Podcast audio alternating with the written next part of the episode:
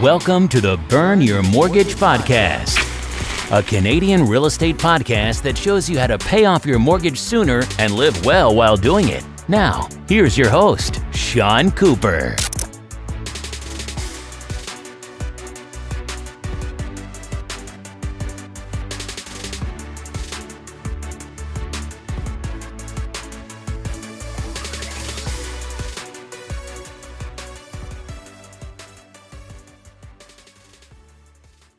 Welcome to the Burn Your Mortgage podcast. I'm Sean Cooper, and it's great to be back for another episode. On today's show, I'll be talking to Mark Weisleder. Mark is a senior partner at realestatelawyers.ca. Mark is recognized as an industry expert on real estate issues, having spoken for real estate associations, boards, and brokerages across Canada. Mark is a regular guest expert on BNN Global News, City TV, and CTV, and has written columns for the Toronto Star and Real Estate Magazine on real estate issues. Mark has written best selling industry books for real estate agents, buyers, sellers, and landlords. In my interview with Mark, we discuss how the legal process has changed when buying a home during COVID times, some important things to know about real estate deposits, and how people can complete their refinancing to take advantage of the low interest rates.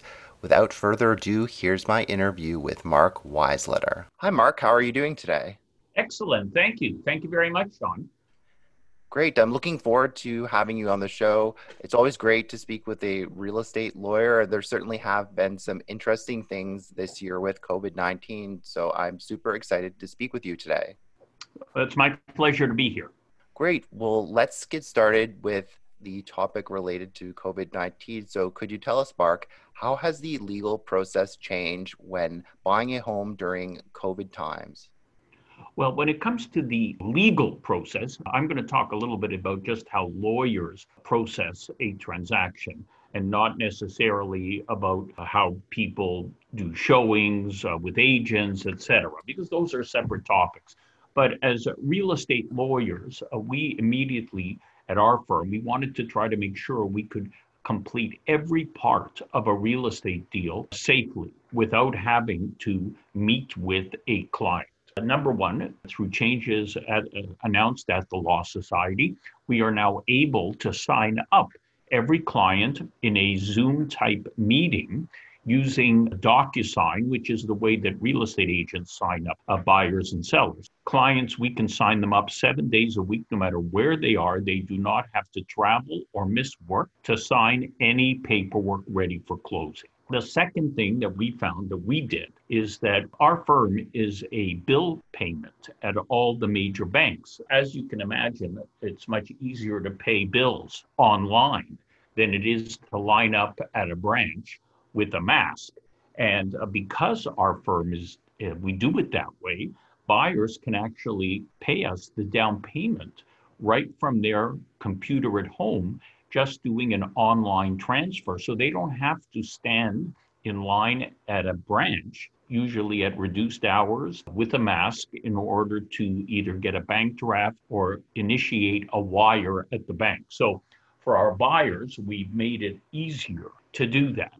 And uh, for sellers, we always transfer the money after closing directly into their bank account with an electronic funds transfer. And the difference between that and a certified check is that the seller can immediately have access to their funds. And our firm a few years ago started giving sellers a lockbox to leave on their door with the keys so that once the deal is closed, we just give the lockbox code to the buyer lawyer and the buyer can attend at the property, let themselves in without any exchange of keys having to happen. So, by doing all of these things, we have been able to effectively get an entire real estate deal done without having to meet with the client. So, it's done safely as well.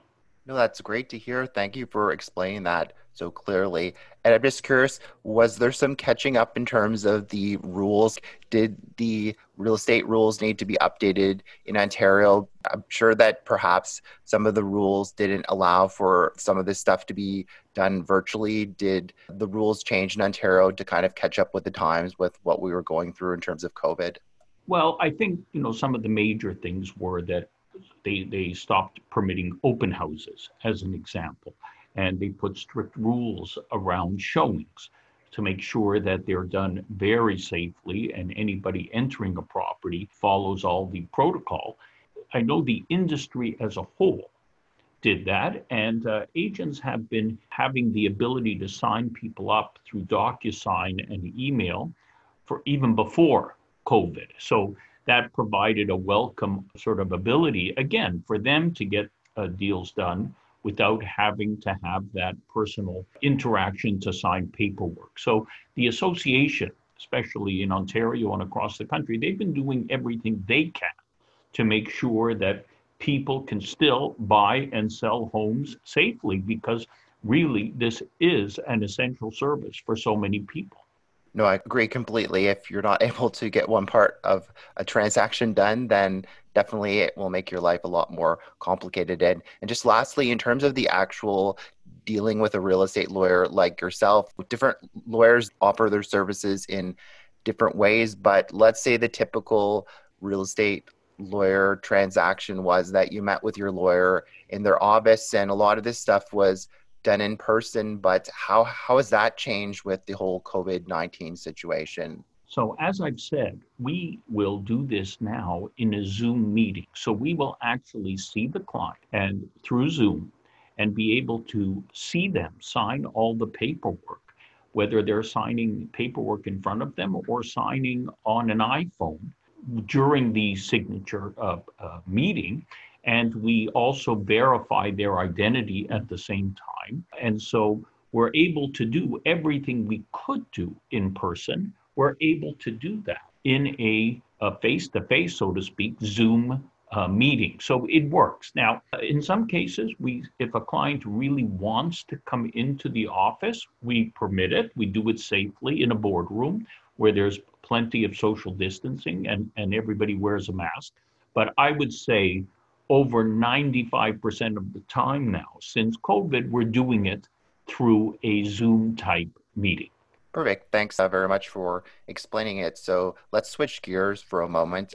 I've read many of your interesting articles in the Toronto Star over the years. So just wanted to touch on a few of, of them with the next few questions. So, my first question for you is What are some important things to know about real estate deposits. You wrote an interesting article on six things to know about real estate deposits. And yes, uh, if you could just talk about uh, one or two of those points. People have to understand that, you know, when they sign a real estate contract, it's a binding agreement. Most real estate agreements are signed and they say that the deposit will be payable within 24 hours of the agreement being signed. And so let's say you sign a contract for 400,000 and there's a deposit of $20,000 and you're supposed to pay it within 24 hours. Some buyers think, well, you know what? I changed my mind. I'm not going to pay the deposit. I'm just going to cancel the deal. Well, unfortunately, the minute you sign that agreement, it's a binding agreement. You just can't change your mind. So by not paying the deposit, it's the same as if you didn't close the deal. And now the seller has the ability to relist the property, sell it again. And if they sell for less money, they can still sue the buyer. And even if they sold for more money, they could sue the buyer for the deposit that was not paid. And so that's one uh, sort of lesson I like to tell people that you don't sign a contract for real estate unless you're serious. And then once that deposit is paid, it stays in the brokerage trust account, and that typically will be paid to the seller when the deal closes. Now, if the deal does not close for any reason, that deposit stays in the brokerage trust account. And typically, again, the seller will put the property up for sale. If they suffer a loss, they will then sue for that deposit. But it stays in the brokerage account until the matter is either settled between the parties with some kind of a settlement or somebody takes the other to court and the judge says what happens to the deposit. Great. Thanks for sharing those stories there. Another point I wanted to mention is just having the funds ready for the deposit because I've heard so many times where people have their deposit money in like a high interest savings account and then it takes like 48 hours to move over the money and they, they need to provide the deposit in 24 hours. So I would definitely say make sure that you have the deposit money in your checking account. You may not earn as much interest, but at least you can meet the timeline and avoid that stress of having to ask for an extension. That's very true. And it's and now, especially because of COVID, lots of times deposits have to be paid by a, a, similar wire or electronic funds transfer right to the listing brokerage trust account. So the money has to be available so that that transfer can take place as well in a timely manner.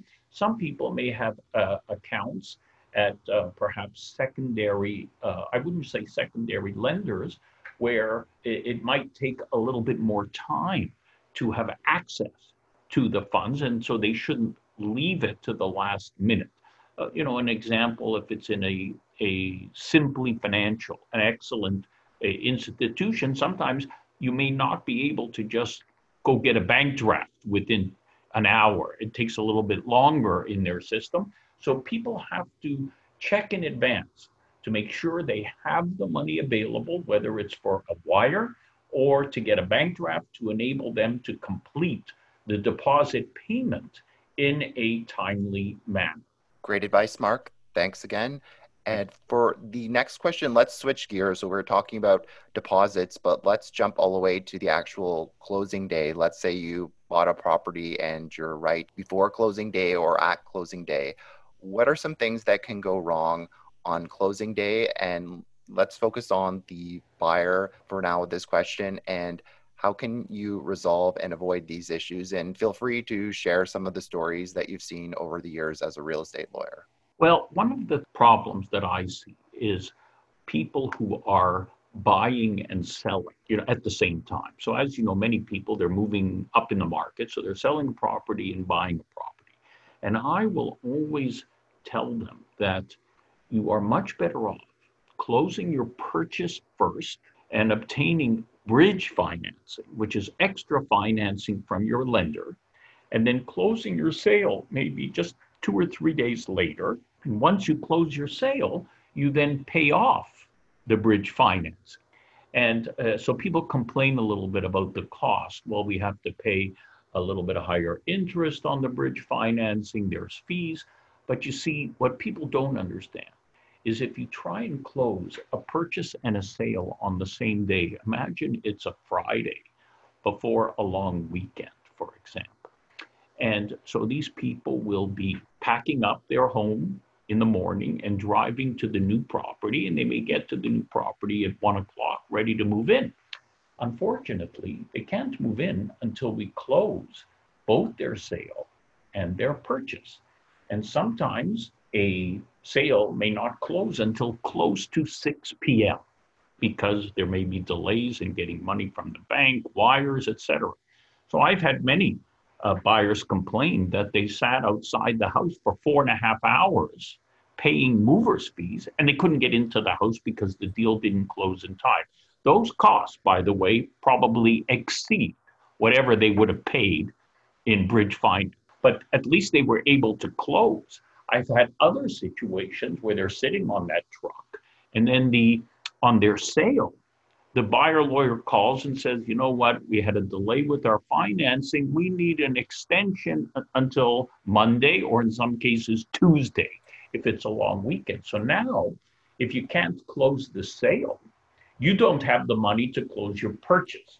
So now imagine you're that family on a truck, nowhere to go. Where are you going to store your furniture?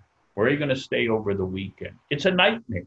And this is why that I try to warn people don't buy and sell on the same day because those are real problems and it's not the lawyer's fault. if the buyer can't close and needs an extension. You see, if you would have closed with bridge financing your purchase, well, then if the seller couldn't close because the buyer needed an extension, it's fine. They just pay the costs of the of the extension and everything's fine. They pay the extra interest. That's a big lesson for people.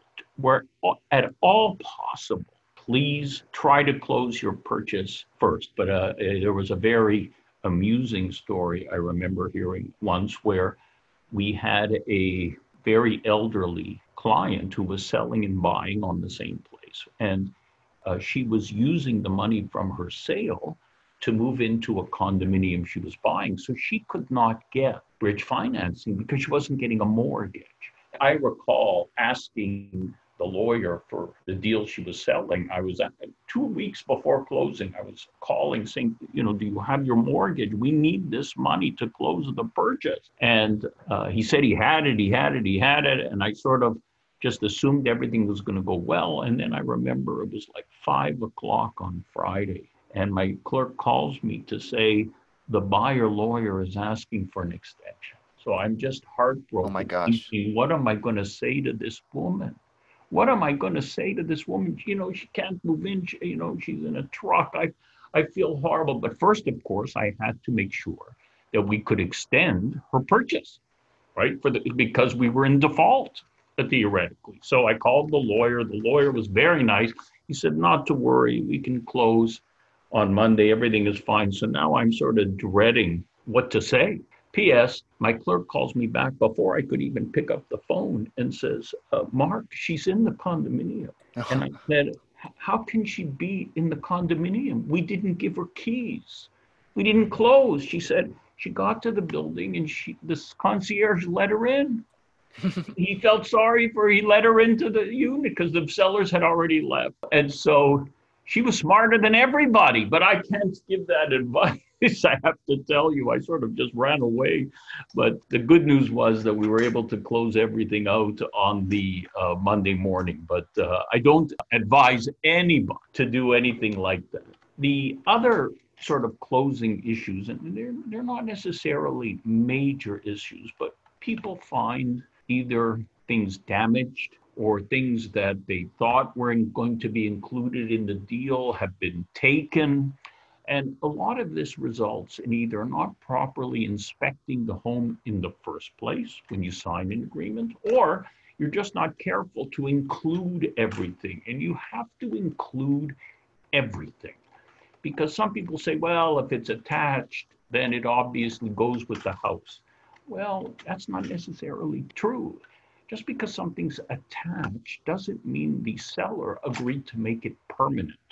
And I've seen all kinds of arguments about mirrors, about closet organizers, similar items, drapes, window coverings. Are they attached? Are they not attached? And the lesson I've learned over the years is be as detailed as possible.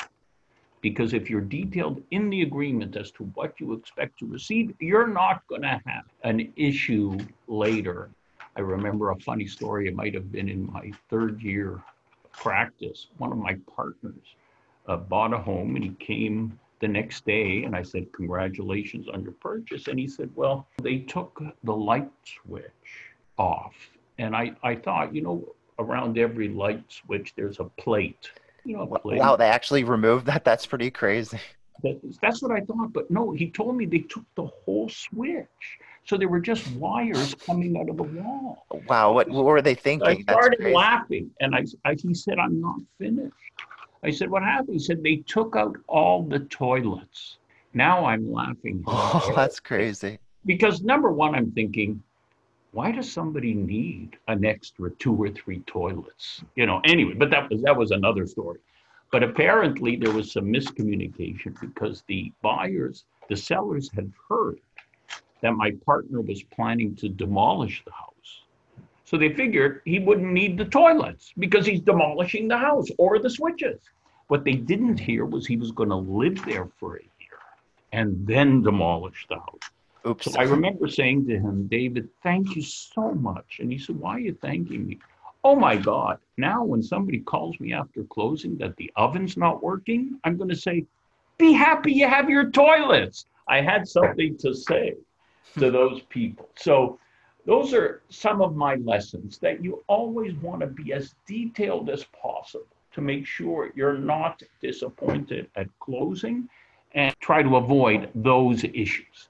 Great. Thanks so much for sharing those great stories with our listeners. And it's my understanding that you you suggest to clients that they close on a Wednesday rather than a, a Friday. Why is that, Mark? I would think that at least you, ha- you can try to fix things the next day, but with a Friday, and if it's a long week weekend, they have to wait like several days. Is is that yes. the main reason why? Yeah, that's that's a, a, a, good example. Why, when you when you're d- doing a deal during the week, at most you might be extending to the next morning. I usually tell people don't plan on moving in on the day of closing because we may not close until six o'clock, and so you're better off checking the home in the evening and moving in the next day.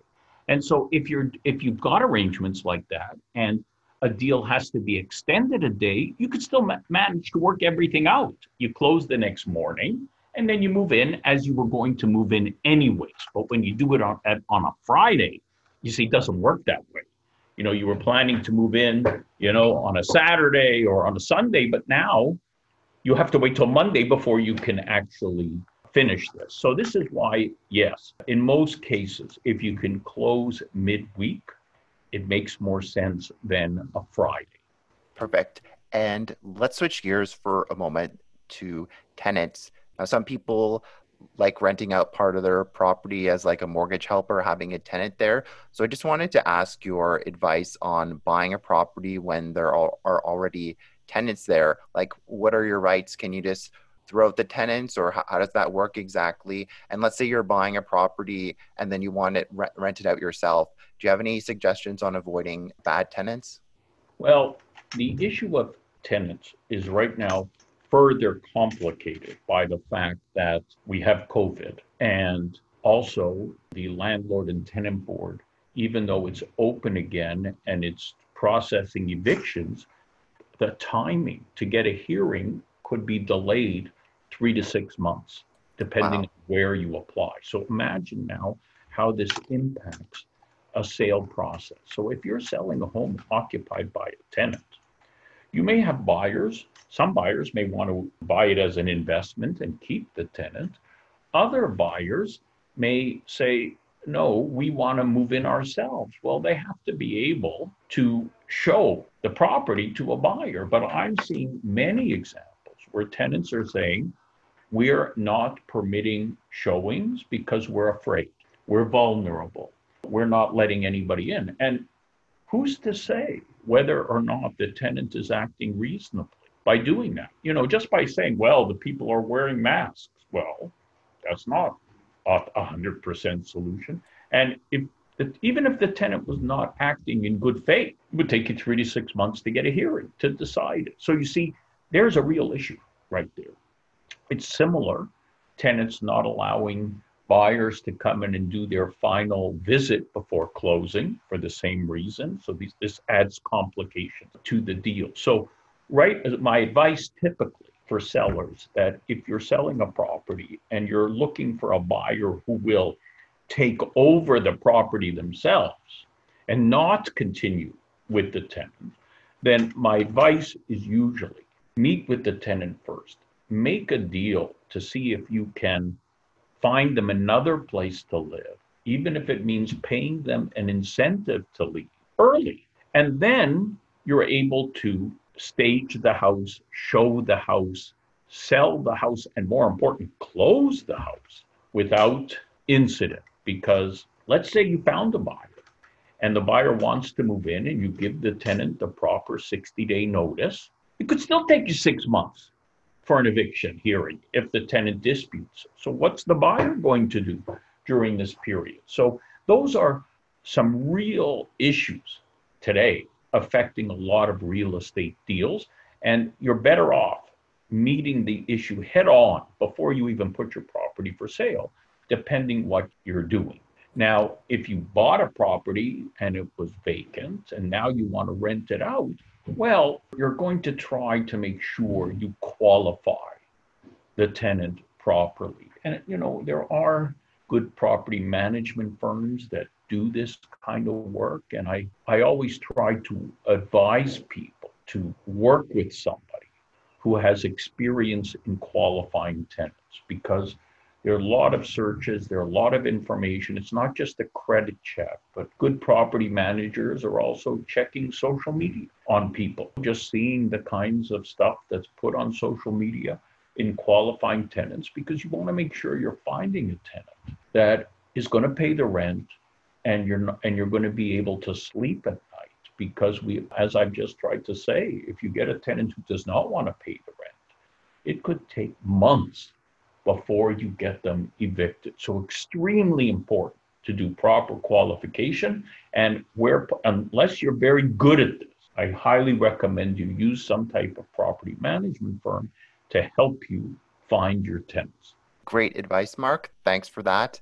Today, we're seeing record low mortgage rates, even lower than during the financial crisis back in the late 2000s. So, my question for you is how can people complete their refinancing to, to take advantage of the low rates that exist today? Uh-huh. And perhaps feel free to talk about how the refinance process works from a, a legal standpoint as well, what, what you do on your end as part of the refinance. There are many different kinds of refinancings that people will look to, to, to do. One is okay, your mortgage is at a certain amount, it's coming to an end, and maybe you want to increase the principal and take advantage of the fact that we do have very historically low interest rates right now. You may have credit card debts that you want to pay. So rather than pay credit card interest of 20%, you could find a new mortgage, just increase the principal and have this extra money for paying off credit cards, maybe doing some necessary renovations in your home. And many lenders may increase the principal up to 80% of the value of your property. That would be one example where people would want to do this to take advantage of these historically low rates. And so they go, and uh, I always recommend people work with a mortgage broker who can give them all their options depending on what they're looking for. And as a law firm, we will then uh, be appointed by the lender to protect them. So once you get the approval for your refinancing, I always say to my clients, just give my contact information to the lender, and the lender will send me the instructions, what I have to do. And they're not always the same. So in some cases, the lender will say, just pay off this one mortgage and we're increasing the principal, and that's it. In other cases, they may say, you've got to use the money to pay off three or four credit card bills. And so then the client is going to have to send me the credit card bills and we pay them all off as part of this refinancing. So it's it, it still is a wonderful way for you to consolidate all your debts and they can be done relatively quickly. At our firm, we're open every business day in December as an example. And so we can do a refinancing sometimes within seven to 10 days and to get people the funds they need quickly. And so they can have access to, for example, sometimes extra money to use for whatever it is they need. If you have this ability, this is a, an incredible time to take advantage of, as you know, the historically low interest rates that are available. I couldn't have said it better myself. And lastly, you've told some interesting and funny stories uh, during the podcast, but just wondering if you could finish the podcast off by sharing one more interesting story with, uh, with our listeners. I try to think of some of the things that have happened on closing. So I remember on one, I had a family call me saying, Mark, we they closed the deal at four o'clock. And normally, you know, whenever I get a call from a buyer, at seven o'clock on the day of closing, they're not usually calling to say, Thank you, Mark, for being my lawyer. So usually when they call me at seven o'clock on the day of closing, it means that something's up. and so I remember one family calls at seven and they say, We're at the house, Mark. Oh, congratulations. I've got my whole family here, the moving truck. Terrific. I'm so happy for you. We've got dinner ordered in. We're celebrating. Great. I'm sorry I can't be there. We're on the front door and we have the key. And I said, Of course, we gave you the key. There are two locks on the front door. We only have one key. Oh my gosh. we see the keys. They're in the kitchen. We can see them through the window but we're on the front step. And so one of the things I carry is I have a 24 hour locksmith that I refer them to right away. But I say, in the meantime, see if you can get your agent to find the seller's agent. There's usually an extra key around. Within about 45 minutes, they were able to find the agent to come and let them in so the problem was solved. And so there's a, a lesson to make sure you always have sufficient keys. I had another one where people called at seven o'clock and said, We're in the house. I said, Great, we're moving in. Terrific. There's a strange man living in the basement. and he wasn't here when we did the home inspection. And he was never here, but he says he has a verbal lease with the owner. Can you imagine moving into your house and a strange person is in your basement? Yeah, what do we do? I said, call the police. He's trespassing. What else could I do? You know, I said, call the police. Now, it turned out they were able within 24 hours to have him removed by the seller. But those, those are, uh, you know, there's never a dull moment with any real estate transaction. And, you know, look, we're in a time where sometimes people are having trouble getting their mortgages last minute. Sometimes they ask for delays. And the good news is, real estate lawyers are doing their best to try to resolve these things and work out settlements or extensions that are fair to everybody when these things happen. That's why I always enjoy real estate. It's not adversarial.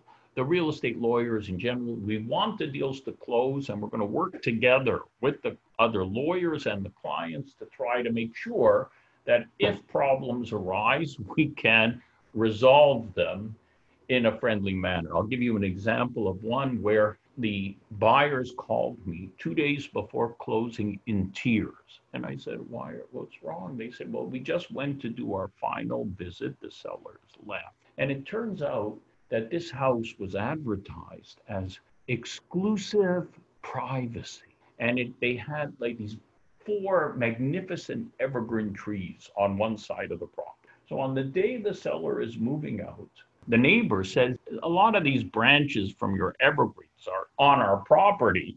Do you mind if we cut the branches back to the property line? And legally, you are allowed to cut branches back to the property line as long as you don't damage the tree. That's the legal answer. So the seller said, Of course, if you want to cut some branches. So the seller's left. P.S. The neighbor cut down every branch of wow. those evergreens. So can you imagine the buyer? That's not somebody I would like as my neighbor. yeah, the, the buyers go to the backyard and there's four like telephone poles sitting there, no privacy on one side. They're in hysterics and they, they don't want to close the deal. Now, unfortunately, although this is not a good thing, and these, these sellers would probably be responsible for some compensation, the buyers could not refuse to close. And so I remember I didn't know what to do. So I called my wife because when it comes to gardening and landscaping, I know nothing. And I, I said to her, You put up these cedar hedges in the backyard a couple of years ago, and they gave us almost immediate privacy. How, how much did you pay for those cedar hedges? And she said they were $150 each. And I said, Is that the price you paid or the price you tell me you paid? Because you see, with my wife, those are always two different numbers. But it turned out it was $150. So, P.S., I called the seller lawyer and I said, Look, here's a picture. I can have my buyers buy eight cedar hedges for $1,200 and they'll have privacy on that side speak to your seller, see if they'll give us a credit for 1200 and let's close the deal. And that's exactly what happened. And we closed the deal. So, you know, you, you're going to do what you can to try to resolve every type of closing issue. I hope that gives you a little bit of a sample of just some of the things I see as a real estate lawyer. Well, that's a perfect way to end the podcast. And on that note, Mark, it's been great having you on the show. Before I let you go, is there anything of interest that you'd like to share with our listeners? Well, I, I uh, although we've said it in our podcast, I'm very proud of the fact that our firm is able to do every part of a real estate deal remotely, from transferring money, everything online, video signups. We're unique that way. And we're also, as I said, open every business day till the end of the year. So if anybody has any questions or needs any assistance with a purchase, a sale, or a refinancing, it's just M-A-R-K, Mark at realestatelawyers.ca, and I'd be delighted to assist. Thanks for listening to another episode of the Burn Your Mortgage podcast. Besides being a podcast host, I'm also an independent mortgage broker. If you or anyone you know, family, friends, coworkers, or neighbors could ever use any unbiased mortgage advice or a second opinion, feel free to reach out. Email me at Sean, that's S E A N, at burnyourmortgage.ca or call or text me at 647 867 3711 for a free mortgage consultation. Also, be sure to head on over to www.burnyourmortgage.ca and sign up for my free weekly newsletter. As a small token of my appreciation, you'll be able to download my ultimate mortgage checklist on choosing the perfect mortgage. I look forward to hearing from you and helping you with all your mortgage needs. Once again, thanks for listening. You've been listening to the Burn Your Mortgage podcast. Don't forget to subscribe on iTunes and leave a rating. Until next time, happy mortgage burning.